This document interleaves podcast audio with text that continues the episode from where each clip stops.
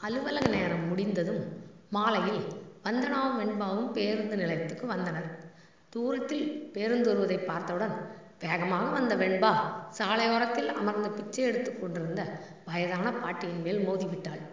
மோதிய வேகத்தில் அந்த பிச்சைக்கார பாட்டியின் கையில் இருந்த தட்டு கீழே விழுந்து விட்டது எவ்வடி அவ? கண்ணு மண்ணு தெரியாம வரவா? கையில் இருந்த தட்டு எகிரி விழற அளவுக்கு என் மேலே வந்து மோதறையே. நீ எல்லாம் உருப்பிடுவியா? உன் குடும்பம் உருப்பிடுமா? என்று அந்த பாட்டி கண்டமேனிக்கு திட்ட ஆரம்பித்தார். பேருந்தில் ஏறுவதற்காக விரைந்து சென்று கொண்டிருந்த வெண்பா திடீரென்று நின்றாள். அந்த பாட்டியின் அருகில் சென்றாள். வெண்பா அந்த பாட்டி ஏதாவது திட்டட்டும். நீ சண்டை போடாது. நாம் பஸ்ஸில் ஏறலாம். லேட் ஆகுது சீக்கிரம் வா என்று வந்தனா கூறினாள். பாட்டி என்னை மன்னிச்சிடுங்க பஸ் ஏறும் அவசரத்தில் தெரியாமல் இடிச்சிட்டேன் என்று கூறிக்கொண்டே கீழே கிடந்த தட்டை எடுத்து அந்த பாட்டியிடம் கொடுத்தாள்.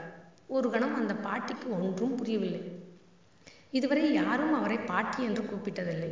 அதிலும் கீழே கிடந்த தட்டை எல்லாம் யாரும் எடுத்து கொடுக்க மாட்டார்கள் அல்லவா?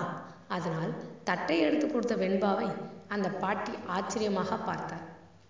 இதுவரை கோபமாய் திட்டு கொண்டிருந்தவரின் குரல் மென்மையாய் மாறியது.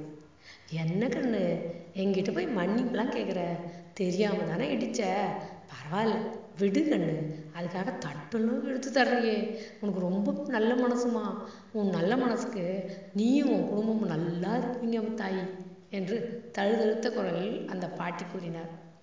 சற்று நேரத்தில் அடுத்த பேருந்து வந்தது. இருவரும் அதில் ஏறி அமர்ந்தனர். வெண்பா நீ மன்னிப்பு கேட்டது சரி.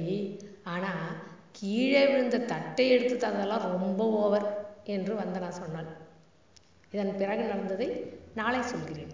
தினமும் இரவு ஏழரை மணிக்கு பேசுபொருள் நீ எனக்கு என்ற தொடர் பதிவிடப்படும். முதலில் இருந்து கேட்க நினைப்பவர்களுக்காக கீழே டிஸ்கிரிப்ஷனில் அந்த லிங்க் தரப்பட்டுள்ளது. கலாவலி அருண்.